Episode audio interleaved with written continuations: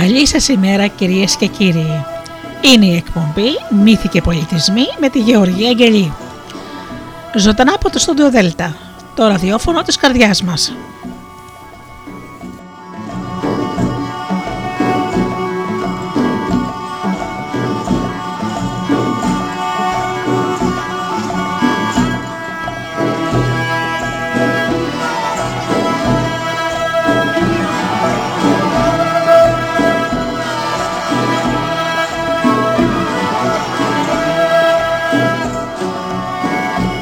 Αγαπημένοι μου φίλοι, και πάλι μαζί εδώ στο στούντιο Δέλτα σήμερα με την εκπομπή Μύθοι και Πολιτισμοί, στο, στο μικρόφωνο η Γεωργία Αγγελή. Σήμερα, αγαπημένοι μου φίλοι, θα σας διαβάσω αποσπάσματα από τον Ηρόδοτο, από το βιβλίο του Κλείω.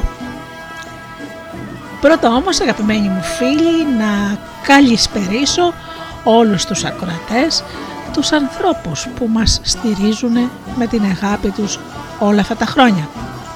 Καλη, καλημερίζω λοιπόν τους φίλους που πληκτρολογούν double-u double-u double-u τελεία studio delta τελεία gr και βρίσκονται εδώ μαζί μας στη σελίδα του σταθμού.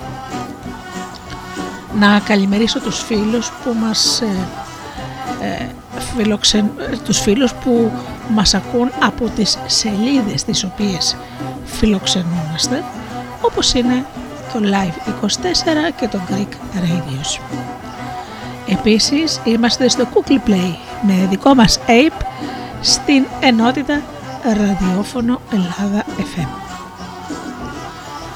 Να καλησπερίσω και αυτούς τους φίλους λοιπόν, και βεβαίως να καλησπερίσω τους φίλους που μας ακούν από κινητά και tablets.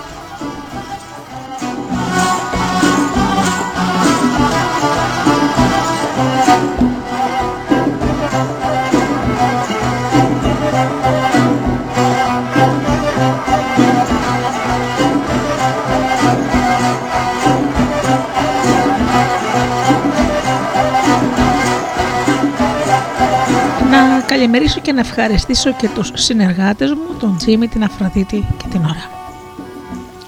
Βεβαίως σήμερα που η μέρα είναι η ιδιαίτερη, θα ακούσουμε αρχαία ελληνική μουσική. Ξεκινάμε λοιπόν με το Δαιμονία Νύμφη, Άδης, και αμέσως μετά ξεκινάμε την ανάγνωση της Κλειούς του Ηρόδοτου.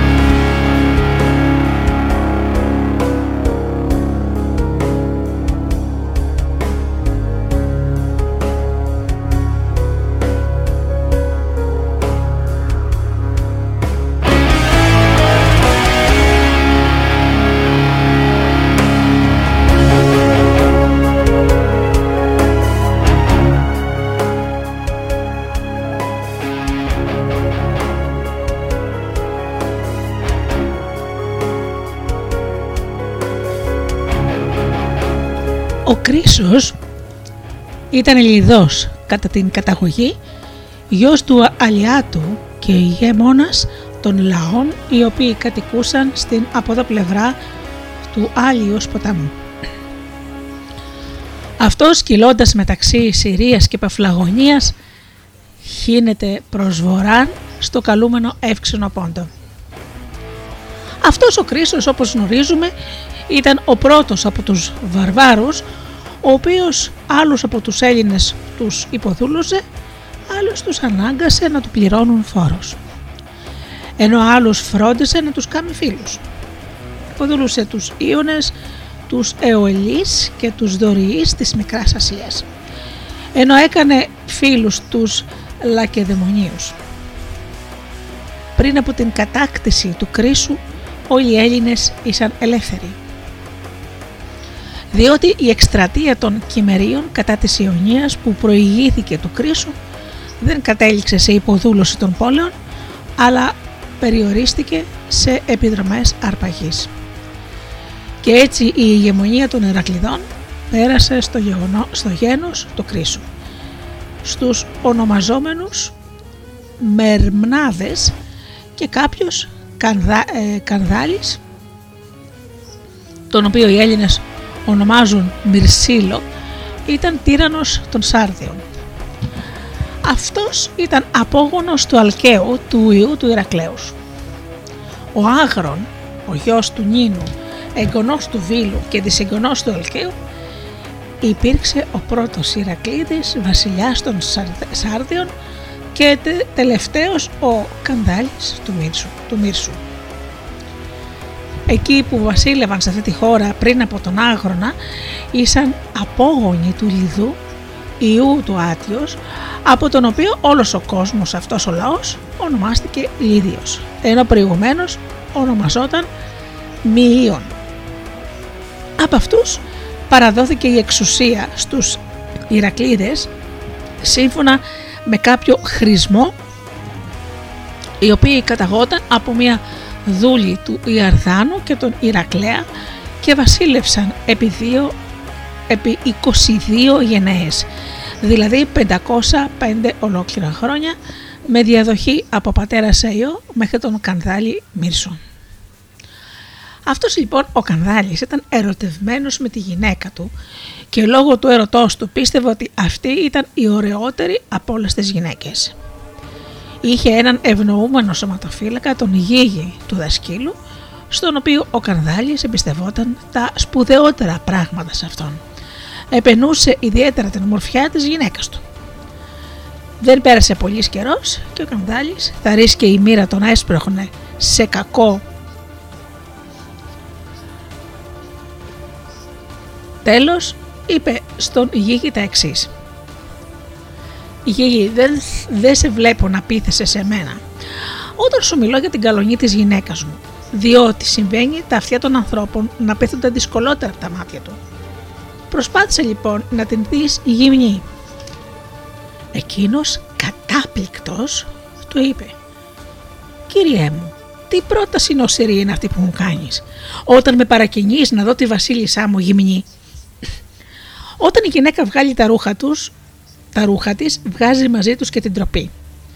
Οι άνθρωποι που παλιά έχουν ανακαλύψει τα καλά και από αυτούς πρέπει να διδασκόμαστε το σωστό.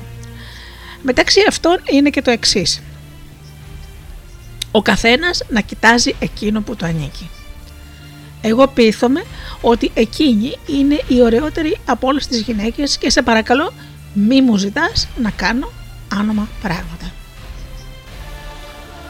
Ο Γύγης λοιπόν με τέτοια λόγια απέκρουσε την πρόταση από το φόβο μήπως αυτή του προξενήσει κανένα κακό.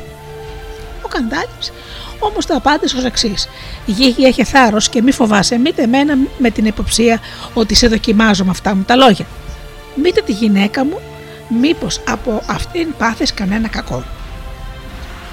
Διότι εγώ θα τα κανονίσω έτσι, ώστε ούτε καν να αντιληφθεί ότι την είδες. Θα σε τοποθετήσω πίσω από την ανοιχτή θύρα του κοιτώνα μας. Όταν μπω εγώ θα έλθει και η σύζυγός μου στο κρεβάτι. Κοντά στην είσοδο υπάρχει ένα κάθισμα. Επάνω σε αυτό θα αποθέσει ένα-ένα τα ρούχα της, καθώς τα ξεντύνεται. Και εσύ με την άνεσή σου θα έχεις την ευκαιρία να την κοιτάξεις.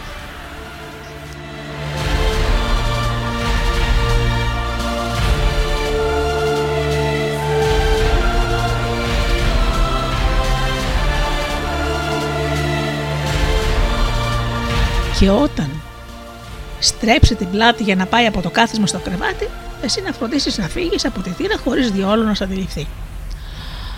Ο Γύγης λοιπόν, επειδή δεν μπορούσε να το αποφύγει, ετοιμάστηκε. Και ο Κανδάλης, όταν ήλθε η ώρα του ύπνου, οδήγησε τον Γύγη στο δωμάτιο και αμέσως μετά μπήκε η γυναίκα του. Όταν εκείνη μπήκε και άρχισε να τοποθετεί τα ρούχα της στο κάθισμα, ο Γύγης παρακολουθούσε το θέαμα.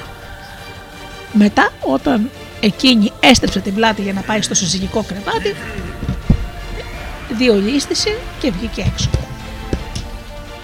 Η γυναίκα όμως τον αντιλήφθηκε, καθώς εκείνος έβγαινε. Επειδή όμως κατάλαβε ότι αυτό το μηχανεύτηκε ο άντρας της, ούτε φώναξε από ντροπή, ούτε έδειξε ότι το αντιλήφθηκε, έχοντας στο νου της να εκδικηθεί τον Κανδάλη. Διότι από τους Λιδούς και σχεδόν όλους, από όλους τους βαρβάρους, θεωρείται μεγάλη ντροπή να εμφανιστεί και άντρας, ακόμη γυναίκα, γυμνός μπροστά στους άλλους.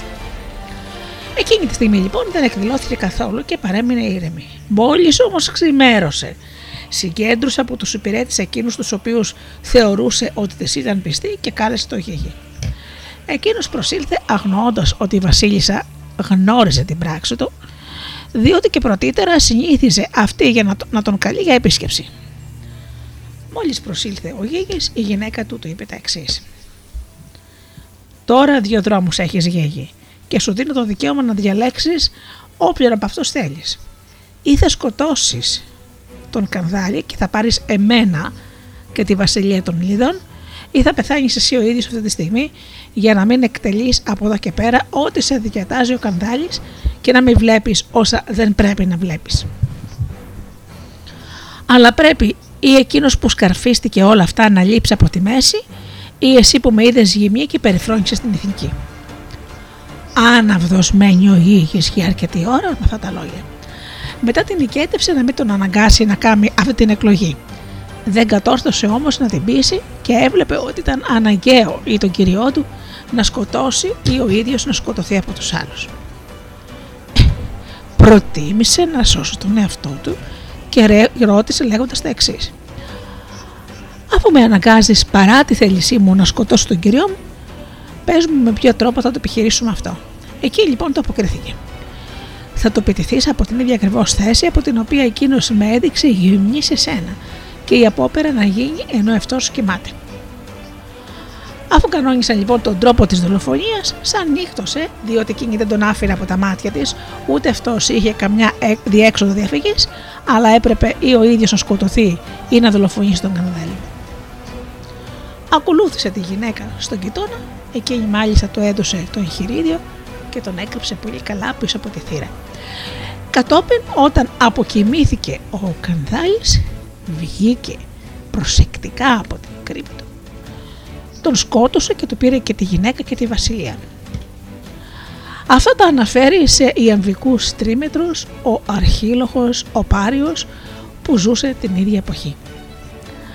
Ο Γύγης κατέλαβε την βασιλεία και εστερεώθηκε σε αυτήν με τη βοήθεια του Μαντείου των Δελφών. Επειδή δηλαδή αγανάκτησαν για την δολοφονία του Κανδάλη και πήραν τα όπλα οι οπαδοί του Γύγου, και οι εξεγερμένοι Λιδοί συμφώνησαν ώστε εάν το Μαντείο εγκρίνει να είναι αυτός ο βασιλιάς των Λιδών, να παραμείνει στη βασιλεία, αν όμως όχι να την επιστρέψει στους Ηρακλείδες. Το Μαντείο αποφάνθηκε θετικά υπέρ του Γύγου και έτσι αυτός ευασίλεψε. Η Πυθία όμως πρόσθεσε ότι η εκδίκηση των Ηρακλειδών θα πλήξει τον πέμπτο απόγονο του Γύγου. Για την προσθήκη όμως αυτή ούτε οι Λιδοί ούτε οι βασιλείς αυτών είπαν τίποτα μέχρι ότου αυτή εκπληρώθηκε. Τη βασιλεία λοιπόν την πήραν οι Μερμνάδες εκδιώκοντας τους Ηρακλείδες. Ο δε Γύγης μόλις έγινε βασιλιάς έστειλε στους Δελφούς πολλά αναθήματα, τα περισσότερα αργυρά αναθήματα που υπάρχουν στους Δελφούς και είναι αυτό. Εκτός όμως από τα αργυρά αφιέρωσε και άφθονα χρυσά, Τα πιο αξιομνημόνευτα αυτών των αναθεμάτων ήταν έξι κρατήρες χρυσοί. Αυτοί βρίσκονται στο θησαυρό των Κορινθίων και έχουν βάρος τριάντα ταλάντων. Για να πούμε την αλήθεια, ο θησαυρός δεν είναι του κράτους των Κορινθίων, αλλά του Κυψέλου, του ιού του Ιετίωνος.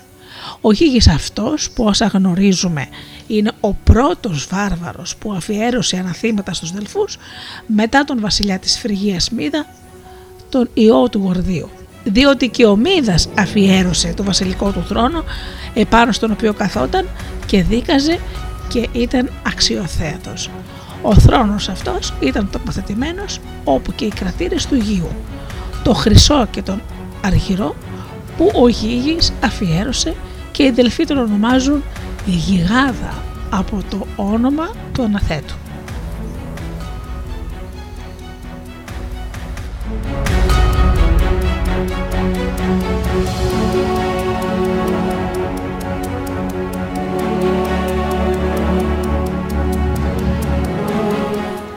Αυτός μόλις έγινε βασιλιάς, εισέβαλε με στρατό στην περιοχή της Μιλήτου και της Μύργης και, κατέβαλε, και κατέλαβε την πόλη Κολοφόνα. Αλλά κατά τα τριάντα οκτώ χρόνια της βασιλείας του κανένα άλλο μεγάλο έργο δεν έκανε, γι' αυτό θα τον αφήσουμε αρκετά και, και βέβαια είναι πολλά αυτά που είπαμε γι' αυτόν. Θα μνημονεύσω όμως τον Άρδιν, το γιο του Γύγου, ο οποίος βασίλευσε μετά τον Γύγη. Αυτός κυρίευσε τον Πριήνη και εισέβαλε στη χώρα της Μιλήτου. Κατά τη βασιλεία αυτού, οι Κυμέροι εκδιώθηκαν από τους Σκύθες, νομάδες, κατέβηκαν στην Ασία και κυρίευσαν τις Σάρδεις εκτός από την Ακρόπολη της.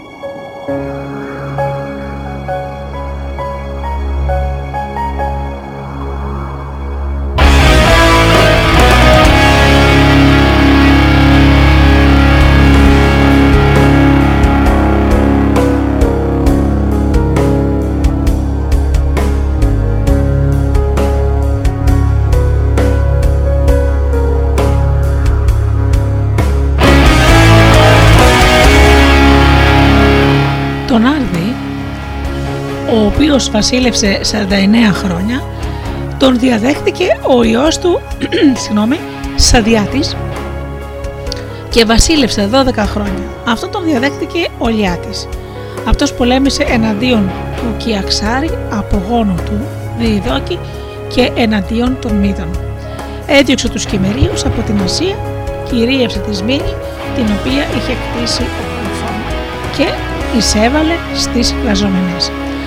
Από αυτές όμως απεχώρησε, όχι όπως ήθελε, αλλά με μεγάλες ζημιές.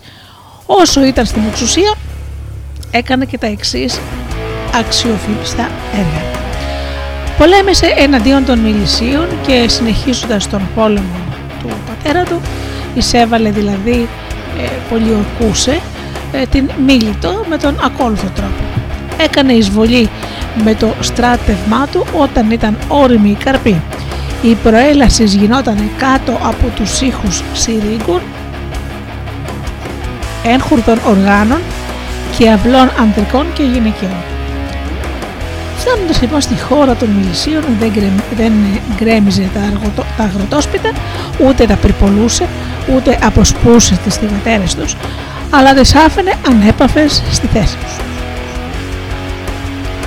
Μόλις κατέστρεφε τα δέντρα και τους καρπούς των αγρών, αποχωρούσε.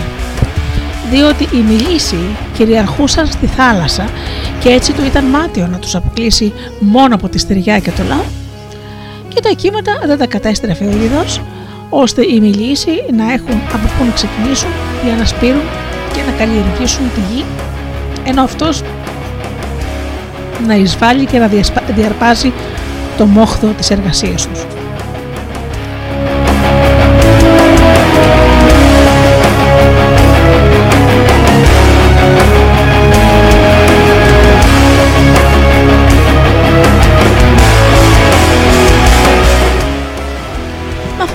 Πολεμούσε επί έντεκα χρόνια και κατά το διάστημα αυτό οι Μιλήσιοι έπαθαν δύο μεγάλες καταστροφές, τη μία τον Λιμενία πολεμώντας μέσα στη χώρα τους και την άλλη στην πεδιάδα του Μεάνδρου. Κατά τα έξι από τα έντεκα χρόνια του πολέμου, βασιλιάς των Μεδών ήταν ο Αλυάττης. Ο ιός του Άρδη και αυτός ήταν που έκαμε τις επιδρομές στη χώρα των Μεδοσίων. Κατά τα επόμενα πέντε χρόνια συνέχισε τον πόλεμο ο γιος του Σαδιάτη, ο Αλυάττης. Αυτός, όπως ανέφερα πιο πάνω, κληρονόμησε τον πόλεμο από τον πατέρα του και τον συνέχισε με ένταση. Από τους Ίωνες όμως κανένας δεν βοήθησε τους Μιλήσιους εκτός από τους Χίους. Αυτοί που τους βοήθησαν σε ανταπόδοση παρόμοιας βοήθειας, διότι οι Μιλήσιοι προηγουμένως συνέτρεξαν σε βοήθεια των Χίων από τον πόλεμό τους εναντίον των Ερυθραίων. Κατά τον δωδέκατο χρόνο του πολέμου, όταν ο στρατός των Λιδών έβαλε φωτιά σε ένα αγρό, συνέβη το εξής. Ο αγρός ανεφλέγει με τη βοήθεια ισχυρού ανέμου και πήρε φωτιά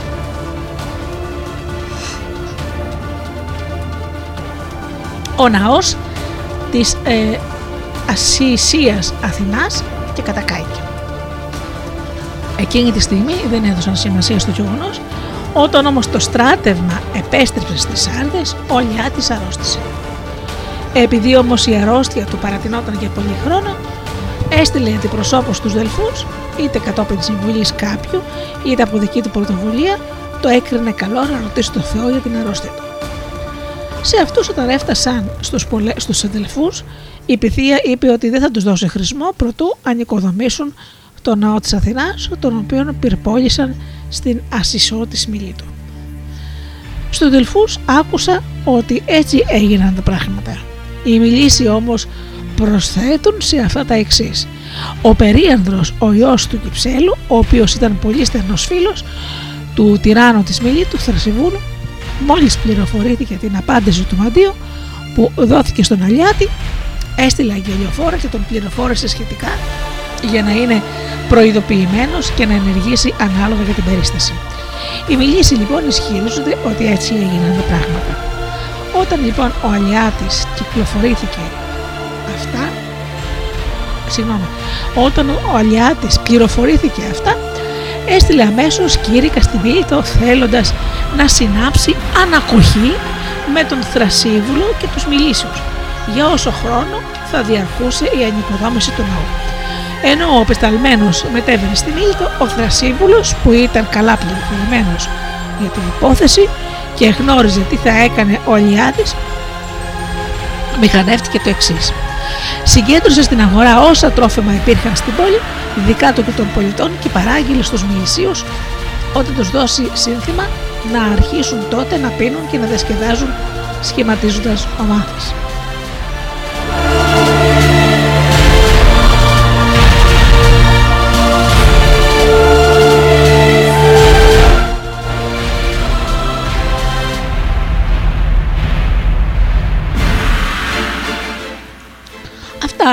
Τα έκαμε ο Θρασίβουλος και έδινε τις ανωτέρω διοδικίες με σκοπό ο Σαρδα, Σαρδιανός κήρυκας να δει την αυθονία των χυμένων τροφίμων και τους ανθρώπους να διασκεδάζουν και να τα αναφέρει στον Αλυάττη. Έτσι έγιναν όλα αυτά. Διότι ο πεσταλμένος είδε όλα αυτά όταν ανακοίνωσε στο Θρασίβουλο τις προτάσεις του Αλυάττου και επέστρεψε στις Σάρδες. Όπως λοιπόν πληροφορήθηκα για αυτόν και όχι για άλλο λόγο, Συνομολόγησε, συνα, συνομολογήθηκε η ειρήνη. Πίστευε δηλαδή ο Αλυάττης ότι στην Μίλητο επικρατούσε μεγάλη σιτωδία και ότι ο λαός είχε φτάσει σε απόγνωση, αλλά άκουγε από τον απεσταλμένο του όταν αυτός επέστρεψε τα εντελώς αντίθετα από όσα αυτός περίμενε να ακούσει. Μετά τα εντελώς αντίθετα από όσα αυτός λοιπόν υπεγράφει συνθήκη ειρήνης με τον όρο οι δύο λαοί να είναι φίλοι και σύμμαχοι, και ο Αλυάττης δύο αντί ενός ναού οικοδόμησε στην Ασσησό και ο ίδιος ανάρρωσε από την αρρώστια του. Αυτά συνέβησαν κατά τον πόλεμο εναντίον των Μιλησίων μεταξύ Αλυάττου και Θρασιβούνου. Όσο για τον Περίανδρο, αυτός ήταν γιος του Κυψέλου και αυτός πληροφορήθηκε, πληροφόρησε τον Θρασίβουλο για το περιεχόμενο του χρησμού. Ήταν τύραννος της Κορίνθου. Οι Κορίνθιοι λέγουν πέρα αυτού και συμφωνούν μαζί τους και οι λέσβοι, ότι κατά τη διάρκεια της ζωής του υπήρξε μάρτυρας ενός εξαιρετικά αξιοθαύμαστου περιστατικού. Τον Αρίωνα, τον Μυθυμναίο, τον μετέφερε απάνω στη ράχη του μέχρι το Τέναρο κάποιο δελφίνι.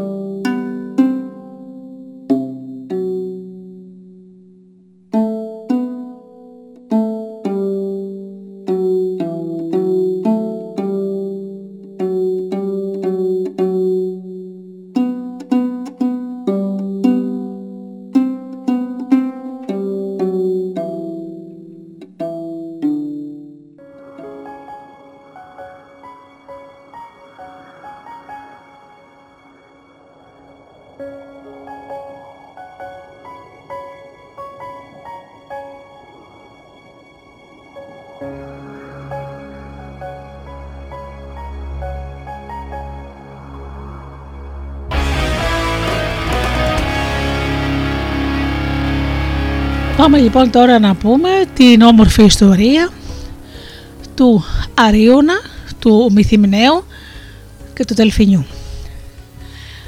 Αυτός ήταν ο καλύτερος κιθαροδός της εποχής του και ο πρώτος όσο γνωρίζουμε ο οποίος συνέθισε διθύραμβο όπως ο ίδιος τον ονόμασε και τον παρουσίασε στην Κόρινθο. Αυτός ο Αρίων λένε αφού έμενε πολύ χρόνο κοντά στον Περίανδρο θέλησε να ταξιδέψει στην Ιταλία και τη Σικελία. Εκεί κέρδισε πάρα πολλά χρήματα και αποφάσισε να επιστρέψει στην Κόρινθο.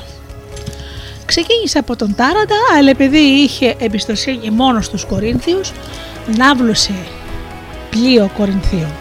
Εκείνοι όμως όταν βρέθηκαν στο πέλαγος αποφάσισαν να ρίξουν στη θάλασσα τον Αρίωνα και να του πάρουν τα χρήματα. Εκείνος αντιλήφθηκε τις προθέσεις τους και πρότεινε να τους δώσει χρήματα και αυτοί να του χαρίσουν τη ζωή. Εκείνοι όμως δεν πείθονταν και τον διέταξαν ή να αυτοκτονήσει και έπειτα να τον θάψουν στη στεριά ή να επιδείξεις στη θάλασσα.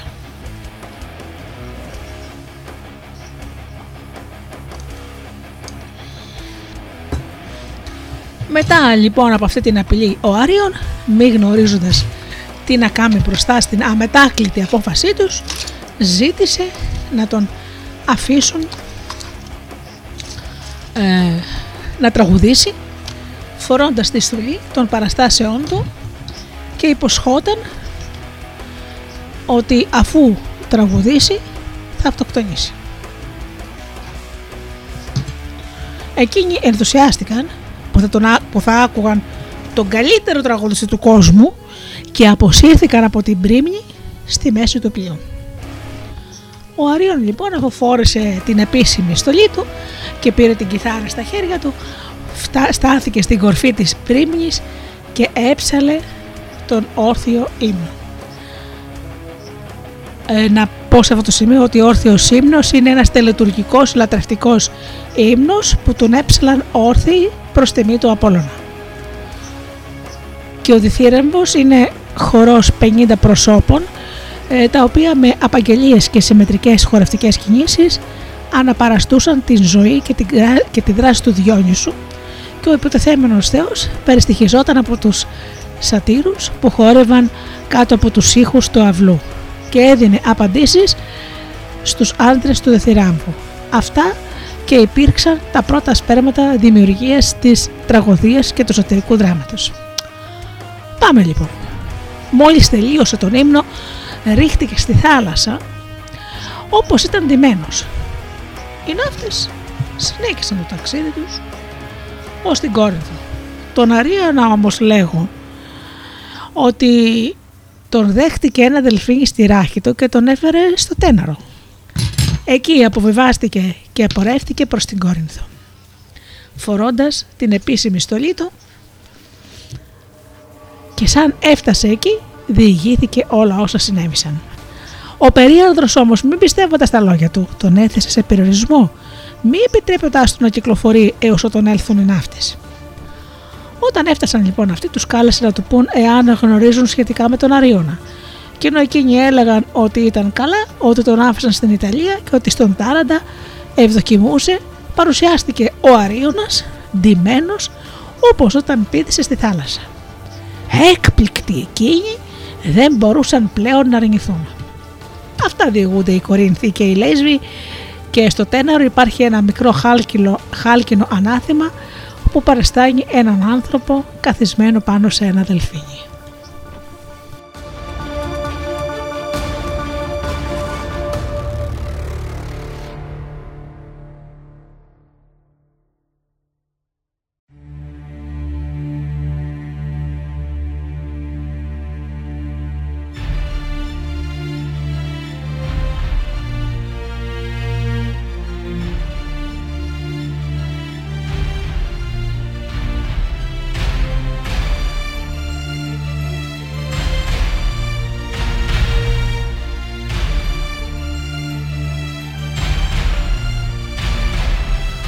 Ο Λιδός ο Αλυάττης τον διαδέχτηκε στη βασιλεία ο γιος του Κροίσος σε ηλικία τριάντα ετών. Αυτός στους πρώτους Έλληνες που επιτέθηκε ήταν οι Εφέσιοι. Όταν οι Εφέσιοι επολιορκούντον, αφιέρωσαν την πόλη τους στην Αρτέμιδα, συνδέοντας με σκηνή το ναό με το τείχος της πόλης.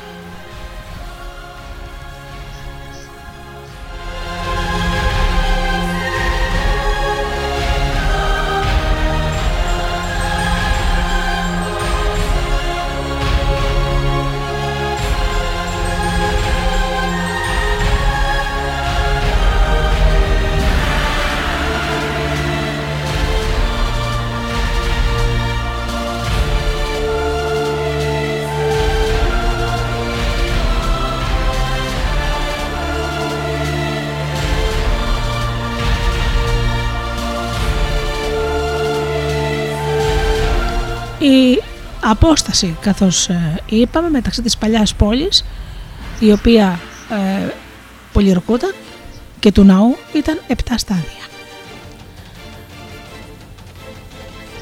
Το στάδιο, να θυμίσω ότι είναι εκατόν ογδόντα τέσσερα κόμμα ογδόντα επτά σημερινά μέτρα. Πρώτους λοιπόν αυτούς χτύπησε ο Κροίσος. Έπειτα κατά σειρά τους Ίωνες και τους Αιολείς, προβάλλοντας διαφορετικές για τον καθένα προφάσεις σε όσους μπορούσε σοβαρές και στους άλλους μηδαμινές.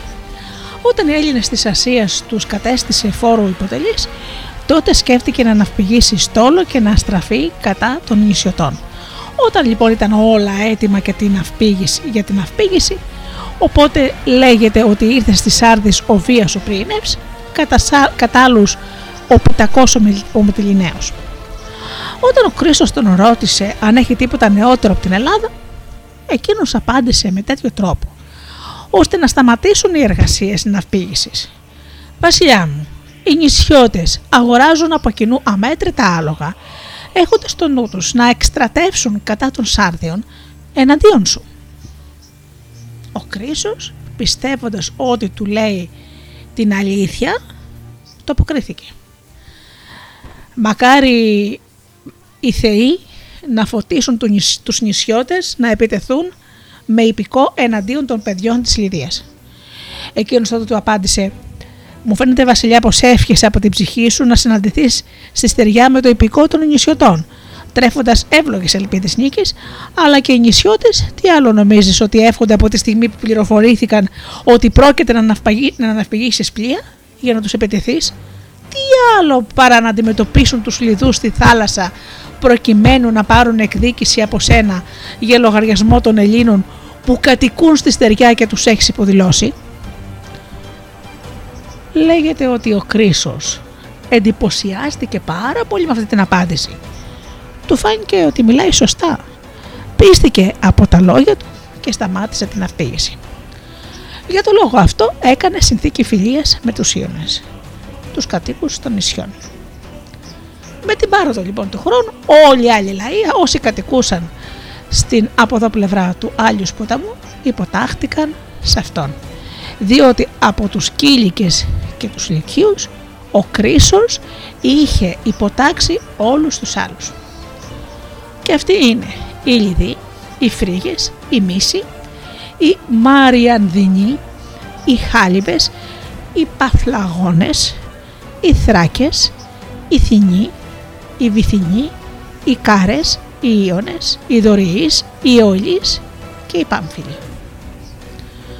Όταν λοιπόν ο Κροίσος υπέταξε όλους αυτούς και τους προσάρτησε στους Λιδούς, άρχισαν να καταφθάνουν στις Σάρδεις που βρίσκονταν τότε στην ακμή λόγω του πλούτου που είχαν, και άλλοι Έλληνες σοφείς της εποχής εκείνης, ο καθένας τους για δικούς του λόγους, και μάλιστα ο Σόλων ο Αθηναίος.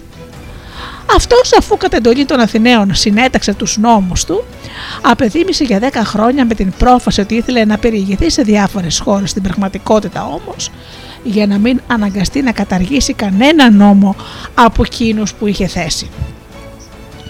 Διότι οι Αθηναίοι δεν μπορούσαν να κάνουν οι ίδιοι κάτι τέτοιο, δεδομένου ότι είχαν δεσμευτεί με μεγάλους όρκους να εφαρμόσουν επί δέκα χρόνια τους νόμους, τους οποίους θα θέσπιζε ο Σόλωνας. Για το λόγο αυτό, αλλά και για λόγους περιηγήσεως, ο Σόλων έφυγε από τη χώρα του και πήγε στην Αίγυπτο, προς τον Άμαση, και μετά στις Σάρδεις προς τον Κροίσο. Όταν έφτασε εκεί, φιλοξενήθηκε από τον Κροίσο στα ανάκτορά του. Την τρίτη ή την τέταρτη μέρα, με εντολή του Κροίσου, οι υπηρέτες του Κροίσου ξενάγησαν τον Σόλωνα στους θησαυρούς του και του έδειξαν όλα όσα ήταν μεγάλα και πλούσια. Αφού λοιπόν τα είδε όλα αυτά και τα περιεργάστηκε με προσοχή και με άνεση, ο Κροίσος τον ρώτησε: Ε, «Ξένε Αθηναίε, μέχρι εδώ έφτασε μεγάλη σου φήμη για τη σοφία σου και τις περιηγήσεις σου, ότι δηλαδή έχεις περιηγηθεί σε πολλές χώρες από φιλομάτια και περιέργεια. Τώρα λοιπόν επιθυμώ να σε ρωτήσω, εάν είδες κάποιον που είναι, να είναι πιο ευτυχισμένος από όλους τους ανθρώπους?» Εκείνος έκανε αυτή την ερώτηση πιστεύοντας ότι ο ίδιος ήταν ο ευτυχέστερος των ανθρώπων. Ο Σόλων όμως, χωρίς να τον κολακεύσει, αλλά με ειλικρίνεια, λέει: «Βασιλιά, γνωρίζω τον τέλο των Αθηναίων». Απόρρισε ο Κροίσος με, την, με αυτή την απάντηση και ρώτησε με ενδιαφέρον: «Και γιατί θεωρείς τον τέλο ως ευτυχισμένο άνθρωπο, και μάλιστα τον πιο ευτυχισμένο?» Και εκείνος απάντησε: «Διότι ο τέλος ζούσε σε μια ευτυχισμένη πόλη, είχε πολλά παιδιά και καλά, και τα είδε να αποκτούν και αυτά με τη σειρά τους δικά τους παιδιά και να βρίσκονται όλα στη ζωή.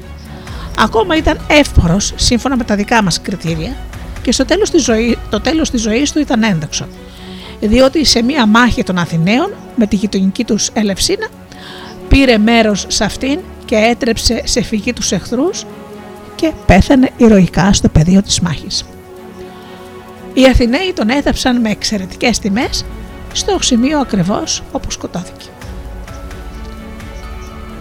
Αφού ο Σόλων μίλησε για την μεγάλη ευτυχία του τέλου, στον Κρίσο, λέγοντας μάλιστα και πολλά επενετικά λόγια, εκείνος τον ξαναρώτησε ποιος είναι δεύτερος μετά τον Τέλο, βέβαιος τώρα ότι αυτόν θα έλεγε ως δεύτερο. Ο Σολωνός όμως απάντησε τον Κλεόβη και τον Βίτονα. Αυτοί ήσαν αργοί, είχαν αρκετή περιουσία και πλέον σωματική ρόμη. Ήσαν και οι δύο νικητές σε αθλητικούς αγώνες και μάλιστα υπάρχει για αυτούς η, εξή, η εξής παράδοση. Ήταν η γιορτή των ιραίων και η μητέρα τους έπρεπε οπωσδήποτε να μεταβεί στον ναό με άμαξα. Τα βόδια τους όμως δεν είχαν επιστρέψει εγκαίρως από τον αγρό. Επειδή λοιπόν έβλεπαν ότι η ώρα περνάει, ζεύτηκαν οι ίδιοι την άμαξα και την έσυραν και απάνω καθόταν η μητέρα τους. Έτσι, αφού την μετέφεραν σε μια απόσταση σαράντα πέντε σταδίων, έφτασαν στο ναό.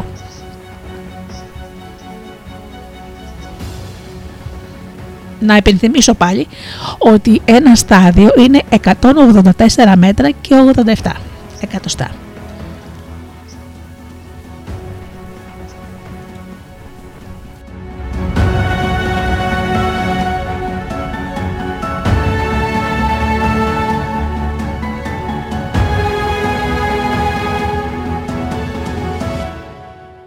Έτσι λοιπόν μπορείτε να φανταστείτε αυτά τα δύο παιδιά έσυραν την άμαξα σαράντα πέντε στάδια. Κάντε τον, τον πολλαπλασιασμό. Μετά λοιπόν από αυτό το κατόρθωμα που είδαν όλοι όσοι μετήχαν στην πανήγυρη, τους επιφυλάχθηκε ο πιο ωραίος θάνατος. Και ο Θεός έδειξε ότι για τέτοια έργα η καλύτερη αμοιβή για τον άνθρωπο είναι ο θάνατος παρά η ζωή. Διότι οι αργοί αφού τους περικύκλωσαν, θαύμαζαν τη σωματική δύναμη των νέων, ενώ οι αργίες μητέρες που είχαν τέτοια παιδιά ήταν ευτυχισμένες.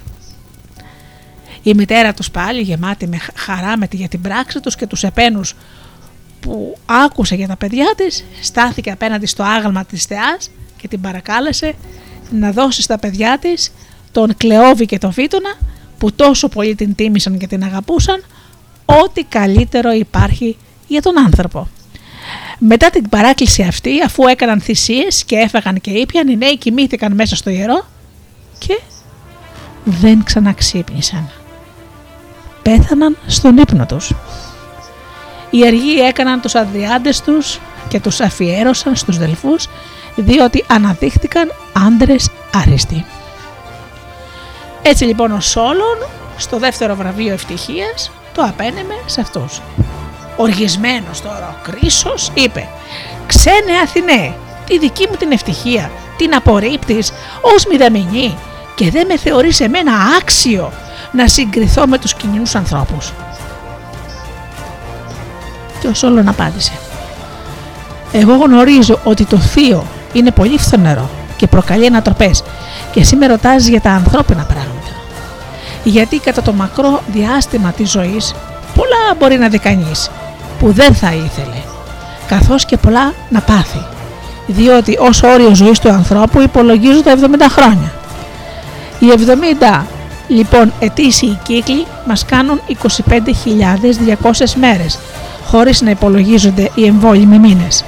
Εάν τώρα κάθε δύο χρόνια θελήσουμε να προσθέσουμε ένα μήνα για να συμπίπτει ο κύκλος των εποχών του έτους, οι εμβόλυμοι μήνες γίνονται τριάντα πέντε και οι μέρες των μηνών αυτών χίλια διακόσια πενήντα.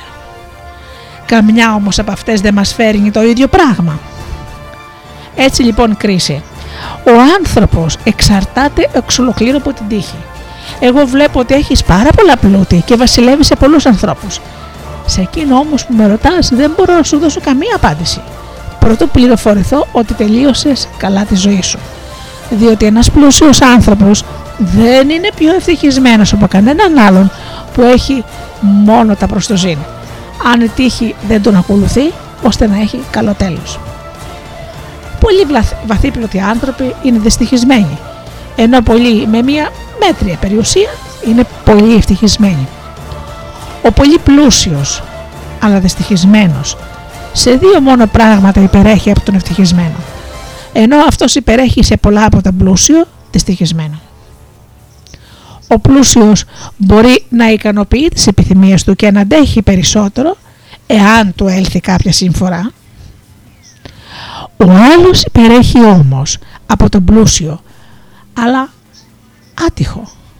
Δεν είναι ίσως σε θέση να αντιμετωπίσει μία σύμφορα ή να πραγματοποιήσει μία επιθυμία του. Η καλή του τύχη τον απομακρύνει από αυτά. Αντίθετα, είναι αρτιμελής, υγιής, απαλλαγμένος από στενοχώριες, έχει καλά παιδιά και ο ίδιος είναι ωραίος. Εάν τώρα, εκτός από τα πιο πάνω, έχει και καλό τέλος, αυτός είναι ο άνθρωπος που αναζητείς, που είναι άξιος να ονομαστεί ευτυχισμένος. Πριν όμως πεθάνει, να είσαι επιφυλακτικός, να μην ονομάζεις ευτυχισμένο, αλλά τυχερό. Είναι αδύνατον ο άνθρωπος να τα έχει όλα. Όπως ακριβώς μια χώρα δεν μπορεί να είναι απολύτως αυτάρκης, διότι άλλα τα έχει και άλλα πράγματα τα έχει ανάγκη. Εκείνη που διαθέτει τα περισσότερα είναι καλύτερη. Έτσι και ένας άνθρωπος δεν είναι δυνατόν να τα έχει όλα, διότι άλλα έχει, άλλα του λείπουν. Όποιος όμως διαθέτει τα περισσότερα στη διάρκεια της ζωής του και έχει καλό θάνατο, αυτός κατά τη γνώμη μου, βασιλιά μου, είναι δίκαιο να χαρακτηριστεί ευτυχισμένος. Σε όλα τα πράγματα λοιπόν πρέπει να εξετάζει και κανείς ποιο είναι το τέλος τους. Διότι σε πολλούς ο Θεός, αφού τους έδωσε ευτυχία, κατόπιν τους κατέστρεψε ολοκληρωτικά. Με αυτά τα λόγια λοιπόν ο Σόλων δεν ευχαρίστησε καθόλου τον Κροίσο, αλλά περίμενε ο βασιλιάς να του πει. Χωρίς λοιπόν να του πει τίποτα, τον άφησε να φύγει με την ακλόνητη πεποίθηση ότι είναι ανόητος, και εκείνος, παραμερίζοντας τα υπάρχοντα αγαθά, τον προέτρεπε να περιμένει το τέλος κάθε πράγματος. Μετά λοιπόν από την αναχώρηση του Σόλωνα, μεγάλη θεϊκή οργή βρήκε τον Κροίσο, επειδή κατά τη γνώμη μου θεώρησε ότι ήταν ο ευτυχέστερος των ανθρώπων. Σαν κοιμήθηκε λοιπόν, είδε ένα όνειρο που του φανέρωσε την αλήθεια των κακών που επρόκειται να πάθει ο γιος του. Να πούμε τώρα ότι ο Κροίσος είχε δύο γιους. Ο ένας ήταν ανάπηρος, διότι ήταν κοφάλαλος. Ο άλλος ξεχώριζε μεταξύ των συνομιλίκων του και πρότευε σε όλα και τον έλεγαν Άτη. Αυτόν λοιπόν τον Άτη έδειξε τον όνειρό του στον Κροίσο ότι θα τον χάσει χτυπημένο από μία σιδερένια αιχμή. Ξύπνησε κατατρομαγμένος μέσα στη νύχτα από το όνειρο και σκέφτηκε αμέσως να παντρέψει το γιο του. Και ενώ ο Άτης συνήθιζε να είναι αρχηγός του στρατή των Λιδών, από εκεί και πέρα σε καμία αποστολή δεν τον έστειλε. Ακόντια, δώρατα και όλα όσα χρησιμοποιούν οι άνθρωποι στον πόλεμο τα αφαίρεσε από τα ανδρικά δωμάτια και τα συγκέντρωσε σε αποθήκες, μην τυχόν κάποια από αυτά εκεί που ήταν κρεμασμένο πέσε πάνω στο γιο του. Ενώ ο Κροίσος ήταν απασχολημένος με το γάμο του γιού του, φτάνει στις Σάρδεις ένας ξένος με λερωμένα από φόνο χέρια. Αυτός προερχόταν από τη Φρυγία και ήταν βασιλικός γόνος. Όταν λοιπόν αυτός προσήλθε στα ανάκτορα του Κροίσου, παρακαλούσε να εξαγνιστεί σύμφωνα με τα τοπικά έθιμα. Ο Κροίσος λοιπόν φρόντισε για την κάθαρση, η οποία στους Λιδούς είναι παραπλήσιη με αυτήν που κάνουν οι Έλληνες. Αφού λοιπόν ο Κροίσος έκανε τα καθιερωμένα, ζήτησε να μάθει από πού ερχόταν και ποιος ήταν, λέγοντας τα εξής. «Άνθρωπε, ποιος είσαι και από ποιο μέρος της Φρυγίας ήρθες και έγινες οικέτης μου, ποιον άντρα ή ποια γυναίκα σκότωσες?» Εκείνος απάντησε, «Βασιλιά μου, είμαι ο γιος του Γόρδιου και γονός του Μίδα και ονομάζομαι Άδραστος. Άθελά μου σκότωσε τον αδελφό μου και ήλθα εδώ διωγμένος από τον πατέρα μου και στερημένος από τα πάντα». Ο Κροίσος τότε του λέει, «Είσαι απόγονος φίλων ανδρών και ήλθε σε φίλους. Εάν μείνεις εδώ δεν θα σου λείψει τίποτα. Και αν υποφέρεις αυτή τη συμφορά, όσο το δυνατόν ελαφρότερα θα είναι μεγάλο το κέρδος σου». Έτσι λοιπόν αυτός παρέμεινε κοντά στον Κροίσο. Την ίδια εποχή εμφανίστηκε στον Όλυμπο της Μυσσίας ένας αγριόχειρος, πολύ μεγάλο μεγέθους, τεράστιος.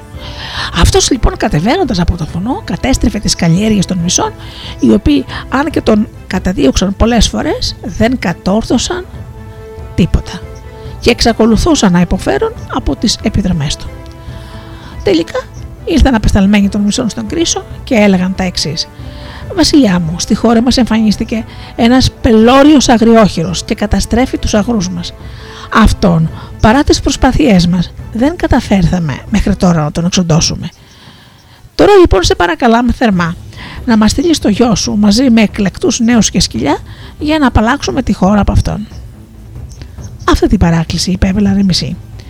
Ο Κρίσιος όμως, φαίνοντας στο νου του τα λόγια του ονείρου, απάντησε ως εξής: «Μην αναφέρετε καθόλου το γιο μου, γιατί δεν θα σας το στείλω.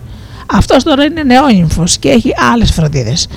Θα σας στείλω όμως επίλεκτους λιδούς και όλη την κυνηγητική μου ομάδα και θα τους διατάξω να κάνουν ό,τι περνάει από το χέρι τους».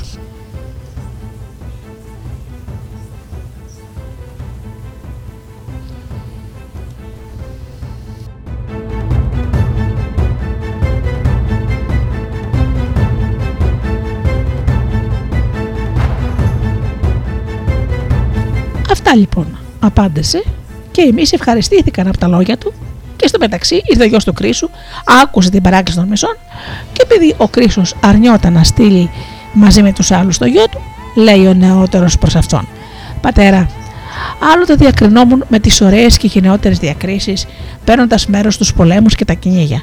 Τώρα όμως με έχεις αποκλείσει από τα πάντα. Παρόλο που δεν διαπίστωσες σε μένα καμία δειλία ή απροθυμία ή κανένα λάθος, τώρα με τι μάτια θα κοιτάζω τους ανθρώπους όταν πηγαίνω ή φεύγω από την, στην αγορά? Ποια γνώμη θα σχηματίσουν για μένα οι πολίτες και η νεόνυμφη γυναίκα μου? Με τι είδους άντρα θα φανταστεί εκείνη ότι παντρεύτηκε? Άφησέ με. Άφησέ με σε παρακαλώ να πάω στο κυνήγι, ή προ, προσπάθησε με κάποια λόγια να με πείσεις ότι όλα αυτά είναι καλώς καμωμένα». Ο Κρίσος λοιπόν απάντησε προς αυτόν τα εξής: «Παιδί μου, ούτε δειλία ούτε τίποτε άλλο αξιόμεπτο διαπίστωσα ποτέ σε σένα για ενεργόν αυτόν τον τρόπο. Αλλά παιδί, στο όνειρό μου είδα μία οπτασία, η οποία μου είπε ότι θα ζήσεις λίγα χρόνια, διότι θα σκοτωθείς από σιδερένια αιχμή. Εξαιτίας αυτού του ονείρου βιάστηκα να σε παντρέψω και, να... και δεν σε στέλνω σε επιχειρήσεις τέτοιες. Προσπαθώ όσο είμαι στη ζωή να σε προφυλάξω από τη μοίρα σου, διότι είσαι το μονάκριβο παιδί μου. Ο άλλος αδελφός σου, ως γνωστόν, είναι κοφάλαλος και είναι σαν να μην υπάρχει για μένα». Ο νέος απάντησε τα εξής: «Σε καταλαβαίνω, πατέρα μου, εφόσον είδες τέτοιο όνειρο να παίρνεις τέτοιες προφυλάξεις για μένα. Εκείνο όμως που δεν κατάλαβες, διότι σε παρέστηρε το όνειρο, νομίζω ότι πρέπει να σου το εξηγήσω εγώ. Λες λοιπόν ότι το όνειρο σου αποκάλυψε το θάνατό μου από σιδερένη αιχμή. Αλλά ο αγριόχειρος που είναι στα χέρια, στον αγριόχειρο που είναι τα χέρια, πού η σιδερένια αιχμή την οποία εσύ φοβάσαι? Εάν το όνειρο σου έλεγε ότι από δόντι ή κάτι άλλο παρόμοιο θα πέθαινα, τότε θα ήταν πολύ σωστό να κάνεις αυτό που κάνεις. Επειδή λοιπόν δεν πρόκειται για μάχη με ανθρώπους, άφησέ με να πάρω σκοτώσω τον αγριόχειρο». Ο Κρίσος το απάντησε: «Παιδί μου, με αυτή σου την ερμηνεία του ονείρου νίκησες τους δισταγμούς μου. Νικημένους λοιπόν από σένα, αλλάζω τη γνώμη μου και σου επιτρέπω να πας στο κυνήγι».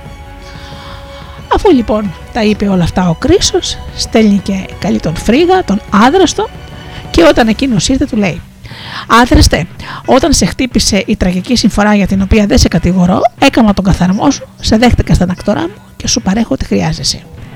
Τώρα λοιπόν, διότι σε μένα οφείλεις ευεργεσία, έχω ανάγκη να γίνεις προστάτης του παιδιού μου που πηγαίνει σε κυνήγι. Μην τυχόν και φανώ στον τρόμο του κακούργελιστές που θα σας κάνουν κακό. Άλλωστε και εσύ έχεις ανάγκη να πας εκεί, όπου θα αναδειχθείς με τα έργα σου, διότι αυτό είναι το πατροπαράδοτο σε μένα και επιπλέον έχεις τη σωματική δύναμη». Ο άδραστος λοιπόν απάντησε: «Βασιλιάς, σε καμία άλλη περίσταση δεν θα συμμετείχα σε τέτοια επιχείρηση, διότι με τη συμφορά που με βρήκε δεν είναι σωστό να συναστρέφω με ευτυχισμένους συνομιλικούς μου, ούτε και το θέλω. Για πολλούς λόγους δεν θα επέτρεπα κάτι τέτοιο στον εαυτό μου. Τώρα όμως, επειδή εσύ με πιέζεις και είμαι υποχρεωμένος σε σένα, θα σου κάνω τη χάρη. διότι οφείλω να σου ανταποδώσω το καλό που μου έκανες. Είμαι έτοιμος να το κάνω αυτό, δηλαδή ο γιος σου, το οποίο τη φύλαξη μου αναθέτεις, να επιστρέψει ζωντανός. Μετά αυτή την απάντηση του αδράς του προς τον Κροίσο, ξεκίνησαν συνοδευόμενοι από επίλεκτους νέους και σκυλιά. Σαν έφτασαν λοιπόν στο όρος Όλυμπος, άρχισαν να ψάχνουν το θηρίο. Το βρήκαν λοιπόν, το περικύκλωσαν και το χτυπούσαν με ακόντια. Εκεί λοιπόν ο ξένος, αυτός που είχε εξαχνιστεί από το φόνο, ο άδραστος, καθώς έριχνε το ακόντιό του κατά του αγριογούρνου, αστόχησε και πέτυχε το γιο του Κροίσου, ο οποίος χτυπημένος από την αιχμή επαλήθευσε τα τραγικά πράγματα, γεγονότα που είπε το όνειρο. Ένας από τους υπολείπους έτρεξε να ανακοίνωσε στον Κροίσο το γεγονός. Σαν έφτασε στις Σάρδεις, γνωστοποίησε σε αυτόν τα όσα συνέβησαν κατά τη συμπλοκή, καθώς και το μοιραίο τέλος του παιδιού του. Συντετριμμένος ο Κροίσος από το θάνατο του αγαπημένου του γιου, άρχισε να θρηνεί και ακόμα περισσότερο, διότι φωνιάς έγινε εκείνος τον οποίο είχε ξεχνήσει ο ίδιος από φόνο και τον έστειλε να φυλάει το γιο του. Αγανακτισμένος από αυτή τη συμφορά που τον βρήκε, καλούσε απεγνωσμένα τον εξαγνιστή Δία ως μάρτυρα για το κακό που έπαθε από τον ξένο και τον καλούσε ονομάζοντάς τον Θεό προστάτη της αιστείας και της φιλίας. Εφέστιον τον ονόμαζε, διότι δέχτηκε στα ανάκτορά του τον ξένο. Χωρίς να γνωρίζει ότι φιλοξενεί το φωνιά του παιδιού του και προστάτη της φιλίας, διότι ενώ τον έστειλε ως φύλακα το παιδιού του, εκείνος αποδείχθηκε χειρότερος εχθρός του, έστω και αθελά του. Ύστερα λοιπόν από όλα αυτά, οι ειδοί φέρνοντας τον νεκρό από πίσω, ακολουθούσε ο φωνιάς. Αυτός στάθηκε μπροστά στον νεκρό και προτείνοντας τα χέρια προς τον Κροίσο, του παραδιδόταν και ζητούσε να τον σκοτώσει, να τον σφάξει επάνω στον νεκρό, θυμίζοντας την προηγούμενη συμφορά του και λέγοντας ότι κατέστρεψε τον άνθρωπο που τον εξάγνησε και ότι δεν του αξίζει πλέον να ζει. Όταν ο Κροίσος άκουσε αυτά τα λόγια, τον λυπήθηκε τον άδραστο, παρόλο ότι βρισκόταν ο ίδιος μέσα σε τόση μεγάλη συμφορά, και του είπε: «Ξένε, έλαβα από σένα απόλυτη ικανοποίηση, εφόσον εσύ ο ίδιος κρίνεις τον εαυτό σου άξιον θανάτου. Δεν σε θεωρώ αίτια του συμφοράς μου, παρά μόνο τόσο όσο την προκάλεσες χωρίς να το θέλεις, αλλά σε κάποιο Θεό, που από καιρό μου φανέρωσε τα όσα μου μελόταν να μάθω». Έτσι λοιπόν ο Κροίσος έθαψε το παιδί του με τιμές που το άρμοζαν. Ο άδραστος όμως, ο γιος του Γουρδίου και εγγόνος του Μίδα, αυτός δηλαδή που έγινε φωνιάς του αδερφού του και του γιου του ανθρώπου που τον εξάγνησε, όταν έφυγαν όλοι από τον τάφο, επειδή πίστευε ότι είναι ο πιο δυστυχισμένος άνθρωπος του κόσμου, αυτοκτόνησε πάνω στον τάφο. Επειδή, επειδή, επειδή ο χρόνια ο Κροίσος περιέπεσε σε βαρύτατο πένθος για το χαμό του παιδιού του. Κατόπιν όμως η κατάλυση της ηγεμονίας στο Αστιάγε, του γιου του Κιαξάρη από τον Κύρο, τον γιο του Καμβίση, και η αύξηση της δύναμης των Περσών ανάγκασαν τον Κροίσο να, το, να διακόψει το πένθος και να σκεφτεί πως θα ήταν δυνατόν να ανακοπεί η συνεχώς αυξανόμενη δύναμη των Περσών πριν αυτή μεγαλώσει πολύ περισσότερο. Με αυτή τη σκέψη κατά νου θέλησε να δοκιμάσεις τα ματεία τα ελληνικά καθώς και της Λιβύης. Έστειλε λοιπόν απεσταλμένους να πάνε εδώ και εκεί, άλλους δηλαδή στους Δελφούς, άλλους στις Άπες, στις Φόκιδες και άλλους στη Δοδόνη, καθώς και στο Μαντείο του Αμφιάραου και του Τροφονίου. Τέλος, στο Ιερό των Βραχιδών, στη Μιλήτο. Αυτά ήταν τα ελληνικά μαντεία στα οποία έστειλε ο Κροίσος στους απεσταλμένους του για να ζητήσει χρησμό. Ενώ στη Λιβύη, στο Ιερό του Άμμονος, έστειλε άλλους για να ζητήσουν χρησμό. Έστειλε σε διάφορα μαντεία για να δοκιμάσει την αξιοπιστία τους, με σκοπό να διαπιστώσει αν γνωρίζουν την αλήθεια, ώστε να στείλει για δεύτερη φορά και να ρωτήσει εάν έπρεπε να επιχειρήσει εκστρατεία κατά των Περσών. Στους απεσταλμένους του έδωσε την εντολή να δοκιμάσουν τα μαντεία ως εξής. Από τη μέρα της αναχώρησης, από, από τη μέρα της αναχώρησής τους από τις Σάρδεις, να αρχίζουν να μετρούν τις μέρες και την εκατοστή, να προσέλθουν στα μαντεία και να ρωτήσουν τι κάνει αυτή την ώρα ο βασιλιάς των Λιδών Κροίσος, ο γιος του Αλυάττη. Όποιος δε χρησμό δώσει το κάθε μαντίο να τον καταγράψουν και να το τον φέρουν. Για το τι χρησμοδότησαν τα άλλα μαντεία κανείς δεν θα πει τίποτα. Στους Δελφούς όμως, μόλις μπήκανε οι Λιδοί στο εσωτερικό του ναού για να ζητήσουν τον χρησμό από το Θεό και ρωτούσαν αυτά που είχαν εντολή να ρωτήσουν, η Πυθία σε εξάμετρους στίχους είπε τα εξής: «Γνωρίζω εγώ τον αριθμό της Σάμου και τα μέτρα της θαλάσσης. Καταναώ τον κοφάλαλο και τον άλαλο ακούω. Αισθάνομαι την οσμή της σκληροκέφαλης χελώνας που ψήνεται σε χάλκινη χύτρα μαζί με τα κρέατα αρνίσια. Χαλκός από πάνω, χαλκός από κάτω». Αυτό λοιπόν τον περίεργο χρησμό της Πυθίας οι Λιδοί τον κατέγραψαν και έφυγαν για τις Σάρδεις. Σαν έφτασαν λοιπόν οι άλλοι που είχαν στολεί αυτά τα μαντεία φέροντας τους χρησμούς, ο Κροίσος ξετύλιξε ένα-ένα τα γράμματα και τα διάβασε. Κανένας όμως από τους χρησμούς δεν τον ικανοποιούσε. Μόλις όμως διάβασε το χρησμό των Δελφών, αμέσως προσευχήθηκε και τον δέχτηκε ευχαρίστως, διότι πίστεψε ότι ένα είναι το μαντίο αυτό των Δελφών, αφού βρήκε εκείνα τα οποία έκανε ο ίδιος. Διότι αφού έστειλε στα μαντεία τους απεσταλμένος του, περίμενε την, καθισ... την καθορισμένη ημέρα που τους είχε πει, και τότε μηχανέθηκε να κάνει κάτι που ήταν αδύνατο να βάλει κανείς στο νου του, ούτε να το επιτευχθεί. Έκοψε σε τεμάχια μία χελώνα και ένα αρνί.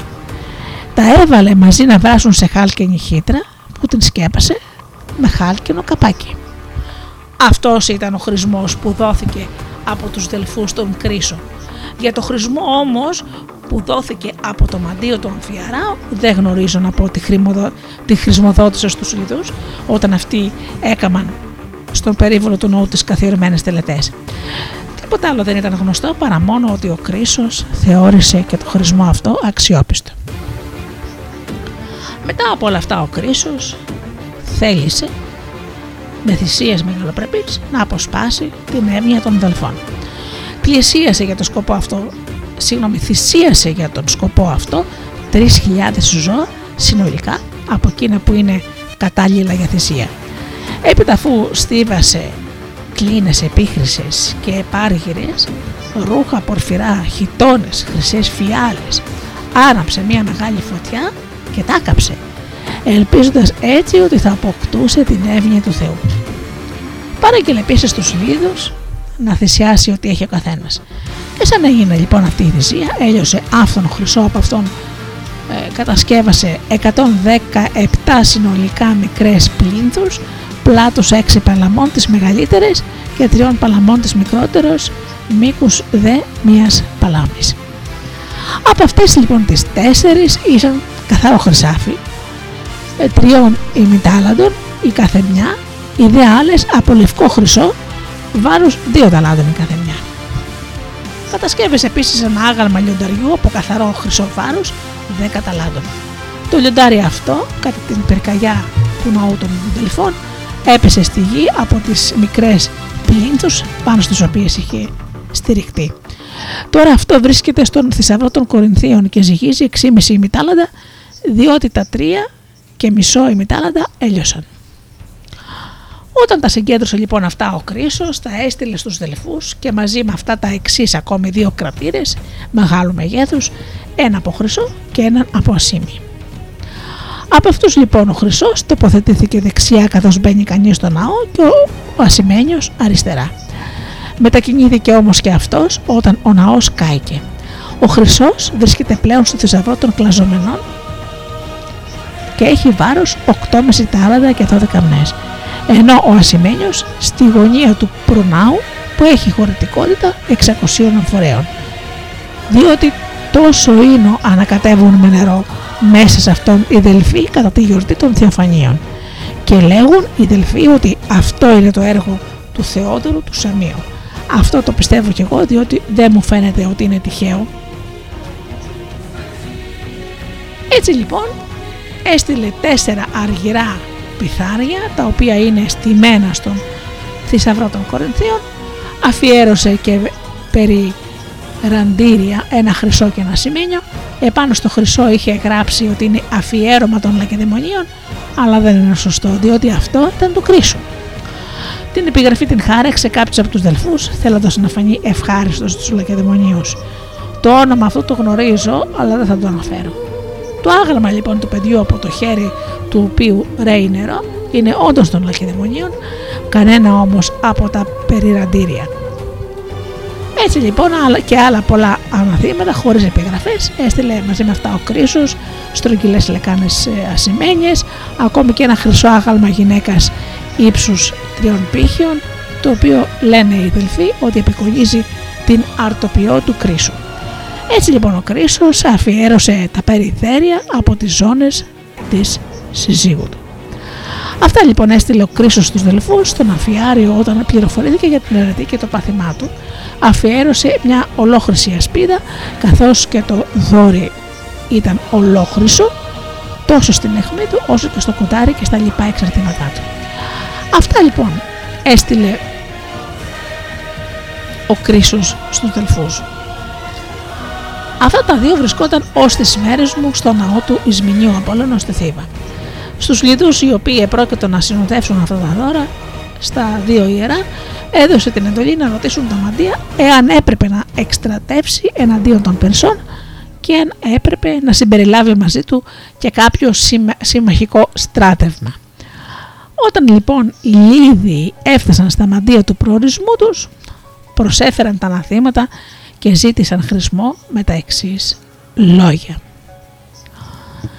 Ο Κροίσος, ο βασιλιάς των Λιδών και άλλων ανθών εθνών, επειδή θεωρεί ότι τα μαντεία αυτά είναι μοναδικά στον κόσμο, χάρισε σε εσάς δώρα αντάξια των μαντεμάτων σας και τώρα σας ρωτάει εάν πρέπει να εκστρατεύσει κατά των Περσών και αν πρέπει να συμπεριλάβει μαζί του κάποιο συμμαχικό στράτευμα. Αυτά τα ερωτήματα υπέβαλαν εκείνοι και τα δύο μαντεία συνέπεσαν στις απαντήσεις τους. Ότι δηλαδή εάν εκστρατεύσει εναντίον των Περσών θα καταστρέψει το μεγάλο του κράτος. Το συμβούλευσαν επίσης, αφού βρει τους πιο ισχυρούς ε, των Ελλήνων, να τους κάνει συμμάχους.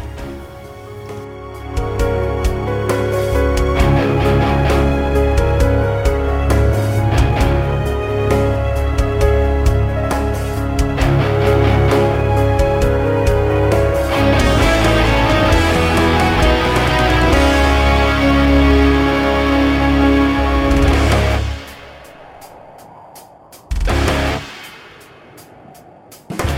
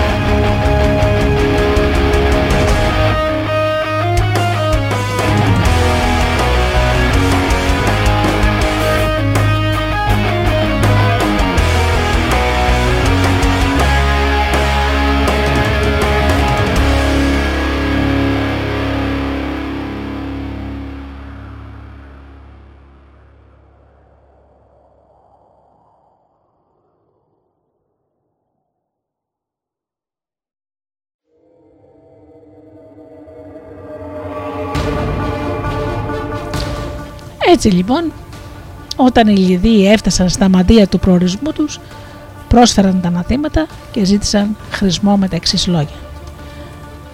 Ο Κρίσος, ο βασιλιάς των Λιδών και άλλων ανθών, εθνών, θεωρεί ότι τα μαντεία αυτά είναι τα μοναδικά στον κόσμο και χάρεσε σε εσάς αντάξια δώρα των μαντευμάτων σας και τώρα σας ρωτάει αν πρέπει να εκστρατεύσει κατά των Περσών και αν θα πρέπει να πάρει σε μαγικό στράτευμα.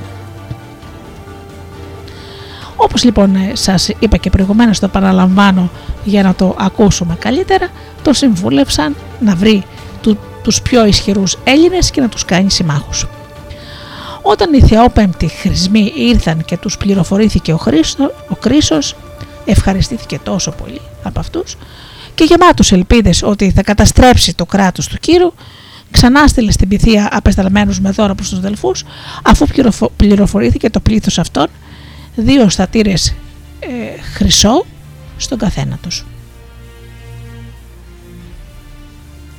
Οι Δελφοί με ανταπόδοση σε ανταπόδοση παραχώρησαν στον Κρίσο και στους Λιδούς προτεραιότητα, χρησιμοδοτώντας φορολογική ατέλεια, πρωτοκαθεδρία στις εορτές των δικαι... και δικαίωμα σε όποιον το επιθυμεί να γίνεται ισόβιος πολίτης των Δελφών.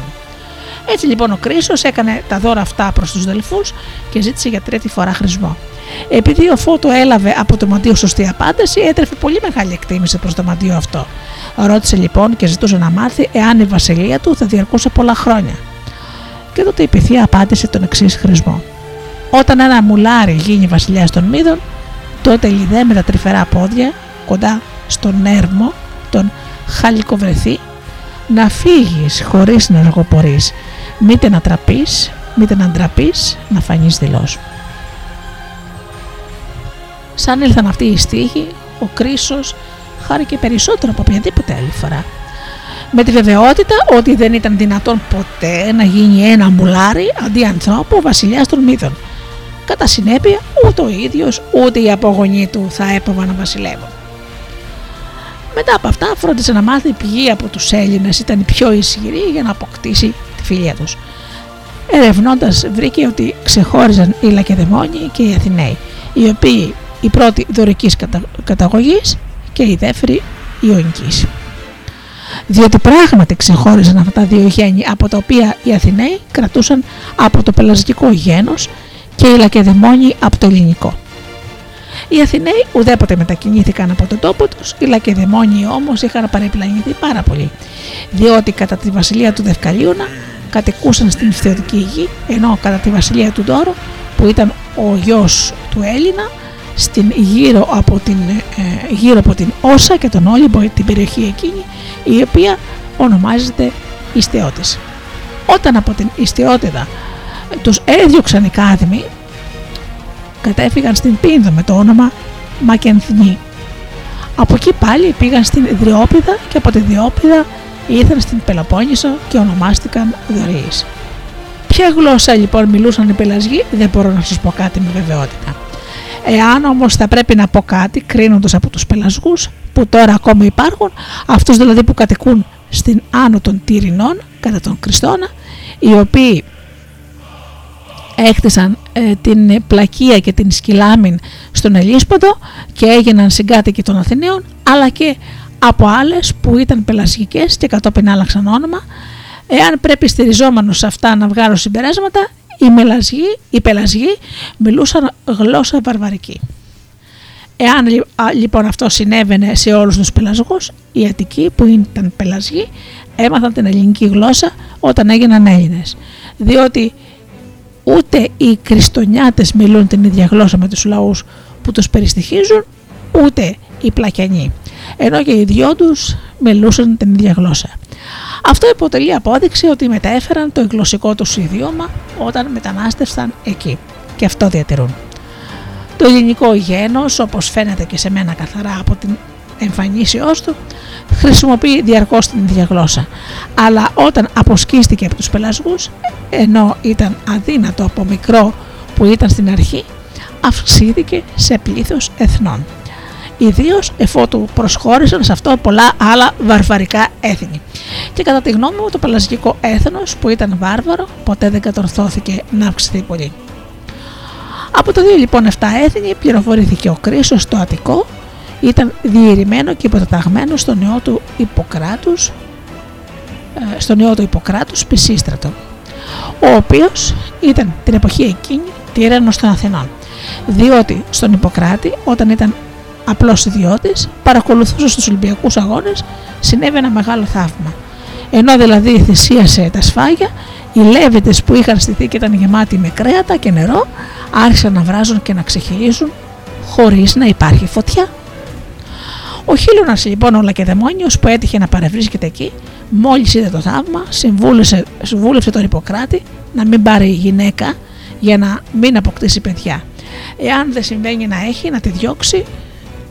Ε, συγγνώμη, αν συμβαίνει όμως να έχει ήδη γυναίκα, να τη διώξει και να, αν έχει παιδί να το αποκηρύξει. Ο Ιπποκράτης όμως δεν θέλησε να ακολουθούσε τις συμβουλές του Χίλωνος. Μετά από όλα αυτά απέκτησε ένα γιο, τον Πισίστρατο, ο οποίος όταν άρχισε να πολεμούν οι παράλληλοι με τους παιδινούς Εθηναίους, με αρχηγούς ημέν το, τον γιο του Αλκμαίωνα Μεγακλή, η δε ε, τον Αριστολαίδεο τον Λικούργο, σκέφτηκε να γίνει τύραννος και ίδρυσε τρίτο κόμμα.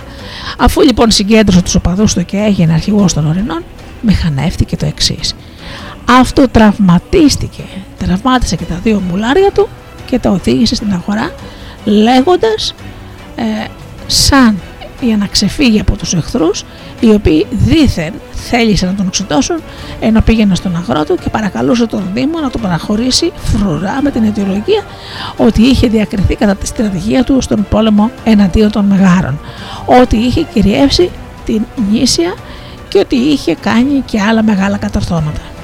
Ο Δήμος λοιπόν των Αθηναίων εξαπατημένος διάλεξε και το παραχώρησε μερικούς άντρες, οι οποίοι έγιναν όχι δορυφόροι του Πισίστρατου, αλλά ροπαλοφόροι.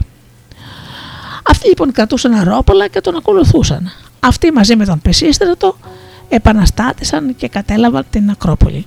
Τότε λοιπόν ο Πισίστρατος κυβερνούσε τους Αθηναίους χωρίς ούτε ένα το πολίτευμα να καταργήσει, ούτε να μεταβάλει τους θεσμούς.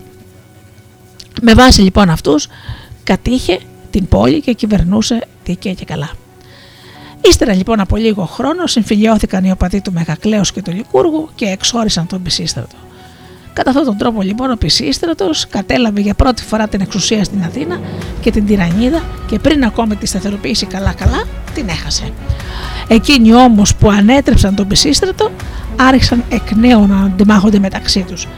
Επειδή όμως ο Μεγακλής είχε απειβδίσει από τις συγκρούσεις, παρήγγειλε στον Πισίστρατο ότι θα τον βοηθήσει για να ανακτήσει την τυραννίδα, αλλά δεχόταν ως σύζυγο τη θυγατέρα του. Ο Πισίστρατος λοιπόν αποδέχτηκε, αποδέχτηκε την πρόταση και συμφώνησε με τους όρους.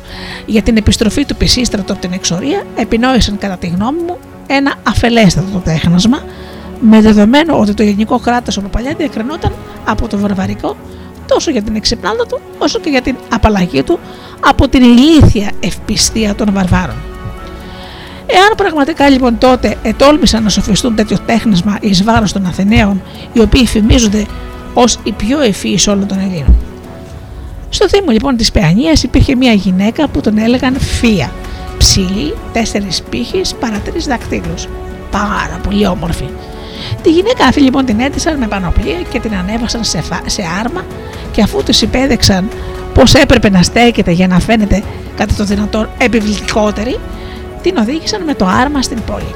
Εκεί λοιπόν είχαν στείλει προκαταβολικά κήρυκες, οι οποίοι όταν έφτασαν στην πόλη διαλαλούσαν όλα όσα τους είχαν δασκαλέψει, και ήταν τα εξής. Δαθηναίοι, δεχτείτε ευνοϊκά τον Πισίστρατο, τον οποίο οι ίδιοι η Αθηνά, τιμώντας τον περισσότερο από όλους τους ανθρώπους, τον οδηγεί στην Ακρόπολη.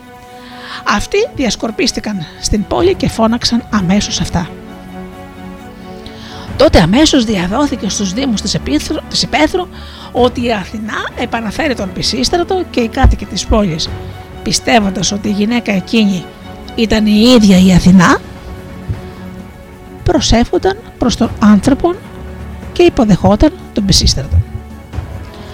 Όταν λοιπόν ο Πισίστρατος ξαναπήρε την εξουσία με αυτόν τον τρόπο που προαναφέρθηκε, εκτελώντας τη συμφωνία που είχε κάνει με τον Μεγακλή, πήρε και η γυναίκα του τη θυγατέρα του. Επειδή όμως ο Πεισίστρατος είχε ήδη παιδιά σε νεανική ηλικία και επειδή οι Αλκμεονίδες θεωρούνται καταραμένοι, δεν ήθελε να αποκτήσει άλλα παιδιά με την αιώνυμφη σύζυγό του και γι' αυτό συνευρισκόταν με αυτήν παραφύσιν.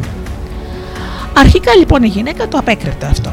Μετά όμως, επειδή ερωτήθηκε είτε χωρίς να ρωτηθεί, απεκάλυψε αυτό το πράγμα στη μητέρα της, εκείνη και εκείνη στον άντρα της, αυτός αγανάκτησε από την προσβολή που του έκανε ο Πεισίστρατος.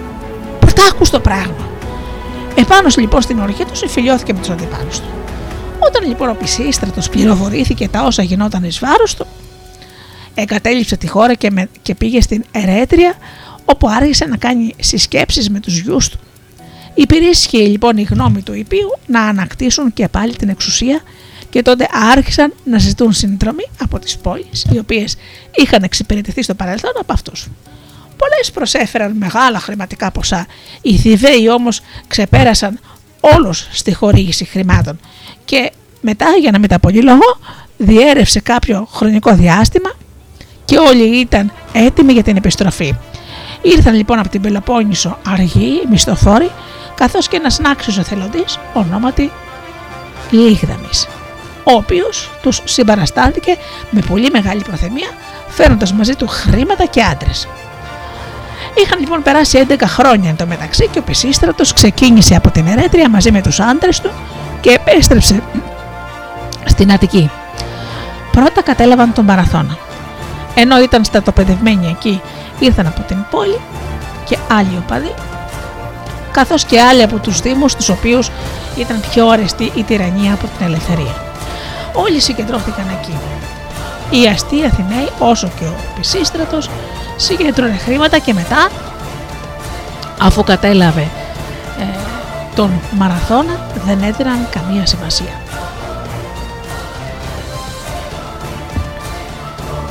Όταν όμως πληροφορήθηκαν ότι προχωρεί από τον Μαραθώνα εναντίον της πόλης, τότε μόνο και μόνο τότε κινήθηκαν να τον αντιμετωπίσουν.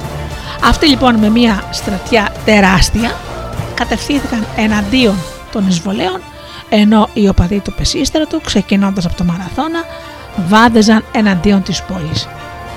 Προχωρώντας λοιπόν οι αντίπαλοι φτάσαν κοντά στο ναό της Παλάθος Αθηνάς και παρατάχθηκαν ο ένας απέναντι στον άλλον.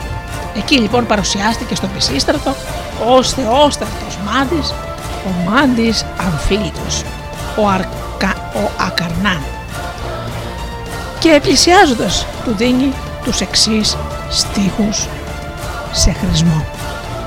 Ριζοβολήθηκε ο πεσόφωνος, το δίχτυ απλώθηκε, οι τόνοι θα πέσουν μέσα στη σεληνόφωτη νύχτα.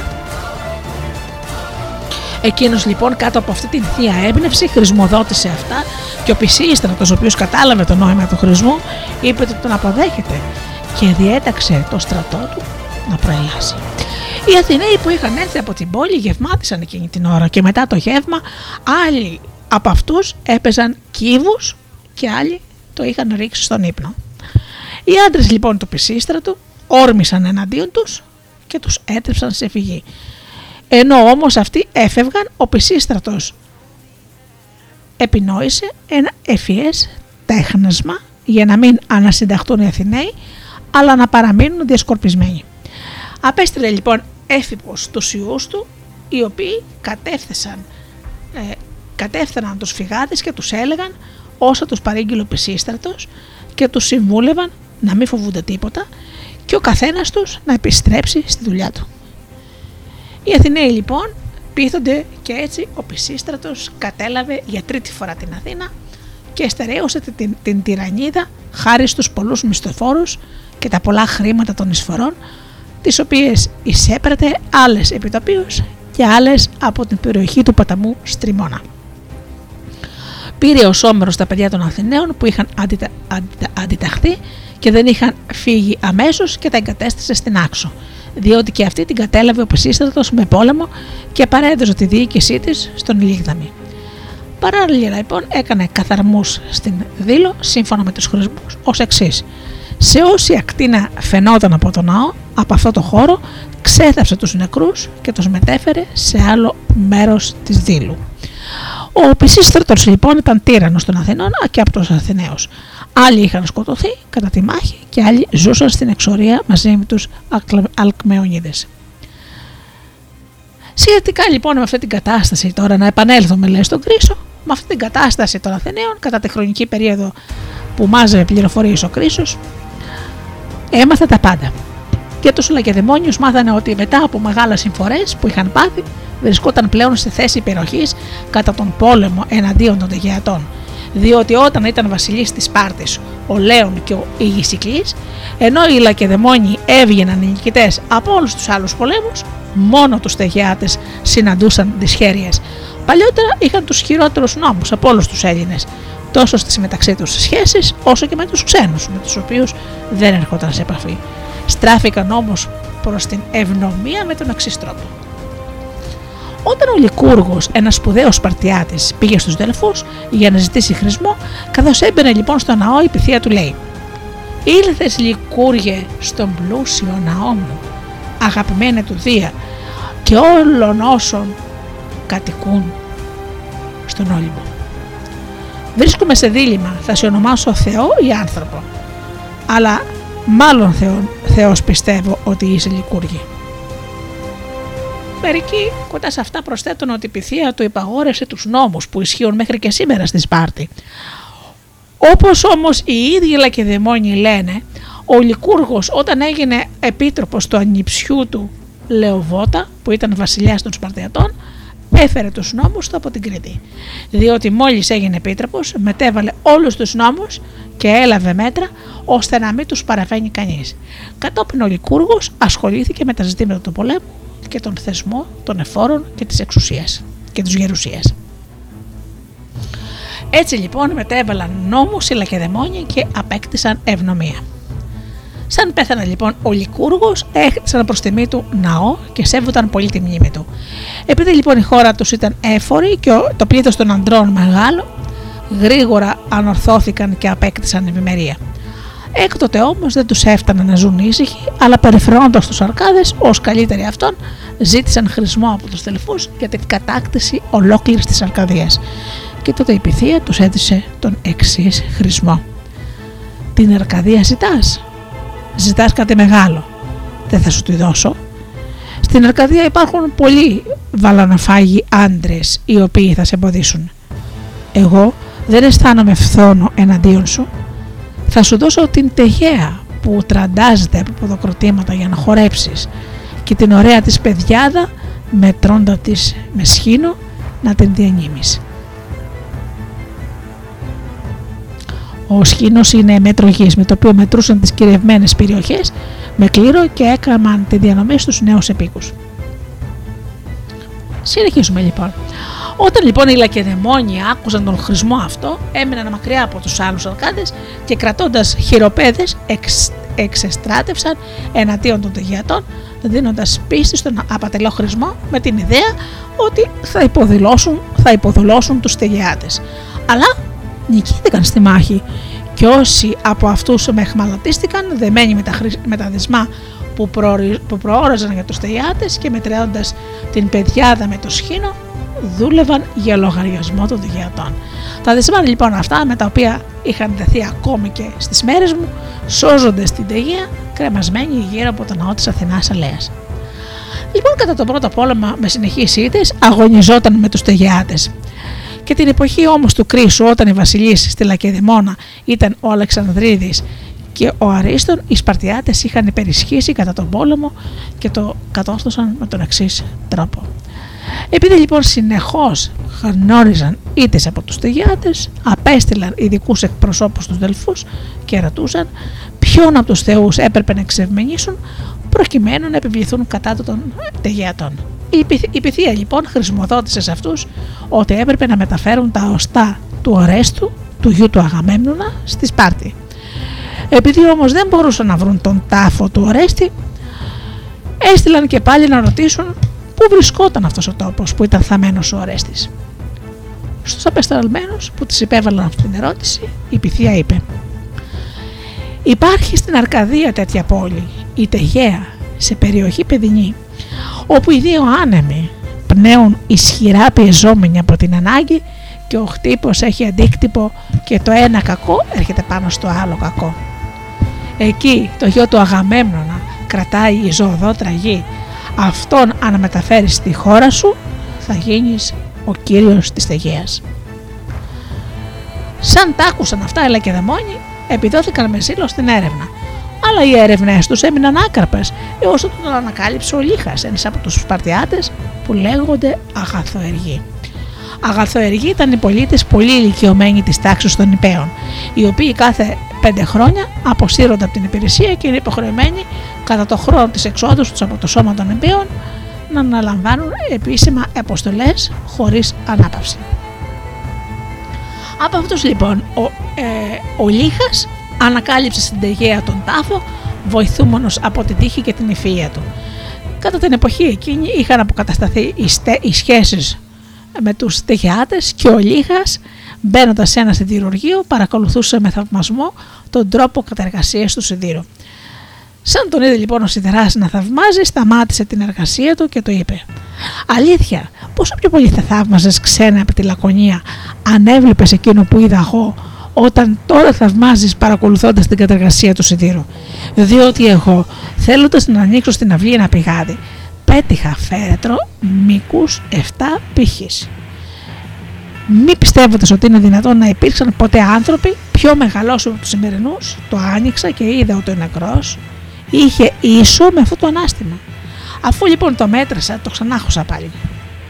Εκείνος λοιπόν διηγούταν τα όσα είδε. Ο Λίγας όμως, συνδυάζοντας τα λόγια του με το χρησμό, κατέληξε στο συμπέρασμα ότι αυτός ο νεκρός ήταν ο Ορέστης. Και σκέφτηκε ως εξής: βλέποντας λοιπόν τα δύο φυσερά του συντηρουργού, του παραλύγησε με τους δύο ανέμους του χρησμού, τη σφύρα και τον άκμονα, με το κτύπο και τον αντίκτυπο και τον σφαιροκοπούμενο σίδηρο, με το κακό επάνω στο κακό, σκεπτόμενος ότι ο σίδηρος ανακαλύφθηκε για το κακό του ανθρώπου. Με τα συμπεράσματα λοιπόν αυτά επέστρεψε στη Σπάρτη και διηγήθηκε στους Λακεδαιμόνιους όλη την υπόθεση. Αυτοί όμως του απήγγειλαν την κατηγορία για ψευδή ιστορία και τον εξόρισαν. Ο Λίχας επανήλθε στην Αιγαία και διηγήθηκε στον συντηρουργό τη συμφορά του, ζητώντας από αυτόν να τον νοικιάσει την αυλή. Εκείνος όμως δεν δέχτηκε. Αργότερα όμως κατόρθωσε να εγκατασταθεί στο σπίτι του και τότε ανακάλυψε τον τάφο, μάζεψε τα οστά και έφυγε μεταφέροντάς τα στη Σπάρτη. Από τότε κάθε φορά που γινόταν σύγκρουση, οι Λακεδαιμόνιοι αναδείκνυαν, αναδεικνυόντουσαν νικητές στον πόλεμο και ήδη το μεγαλύτερο μέρος της Πελοποννήσου είχε αποτεχθεί σε αυτούς. Τα πληροφορήθηκε λοιπόν αυτά ο Κροίσος και έστειλε στην Κρήτη αντιπροσώπους με δώρα και πρόταση συμμαχίας και καθώς με οδηγίες και, καθώς, ε, και με οδηγίες για το τι έπρεπε να πούν. Αυτοί λοιπόν πήγαν και έλεγαν: «Μας έστειλε ο Κροίσος, ο βασιλιάς των Ελληνών και άλλων εθνών, και σας διαμηνύει τα εξής. Λακεδαιμόνιοι, επειδή ο Θεός μου έδωσε χρησμό να συμμαχίσω με τους Έλληνες και επειδή πληροφορούμε ότι εσείς είστε οι πρώτοι των Ελλήνων, απευθύνομαι λοιπόν σύμφωνα με το χρησμό προς εσάς και επιθυμώ να γίνω φίλος και σύμμαχός σας».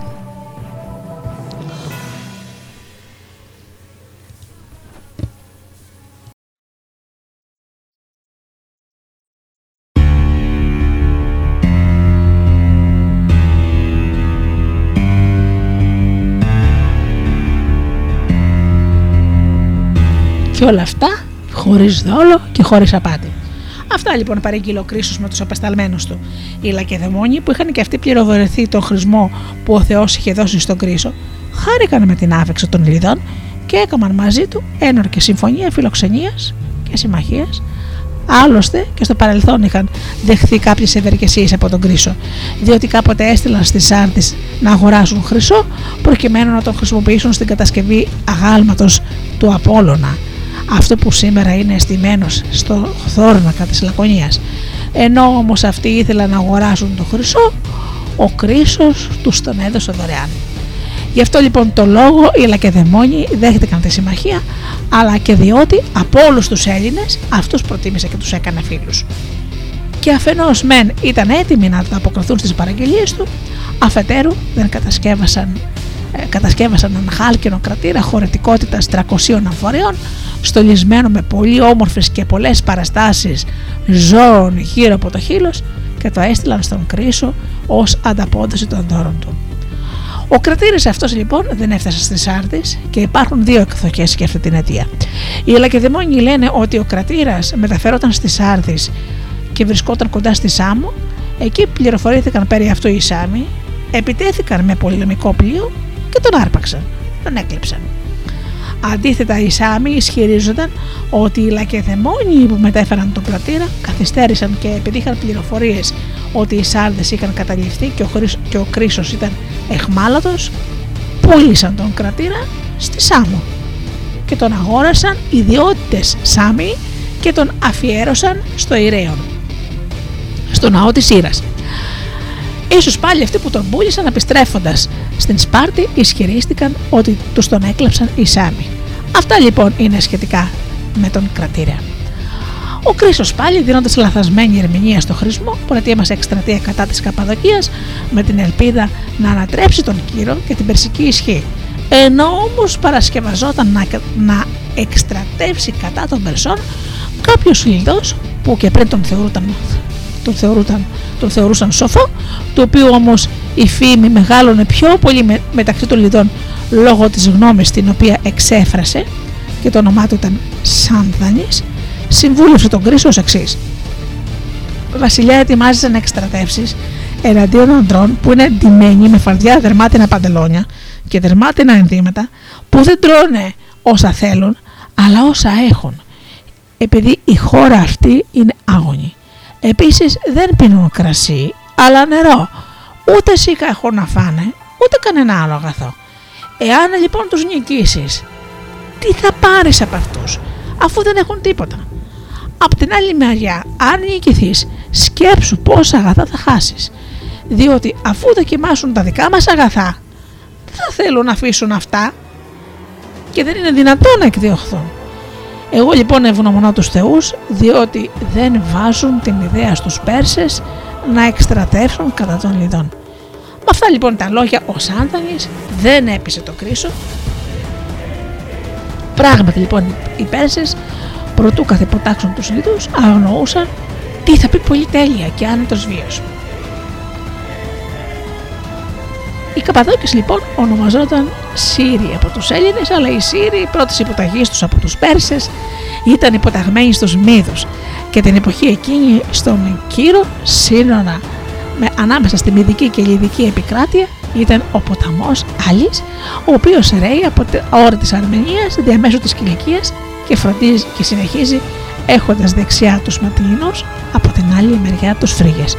Αφού λοιπόν περάσει από όλες αυτές τις χώρες, προχωρείς στο βορρά, διαχωρίζει δεξιά τους Σύριους, Καπαδόκες και αριστερά τους Παφλαγώνες. Έτσι ο Άλλης ποταμός διασχίζει όλη την Ασία από την απέναντι της Κύπρου θάλασσα μέχρι τον Εύξενα πόντο.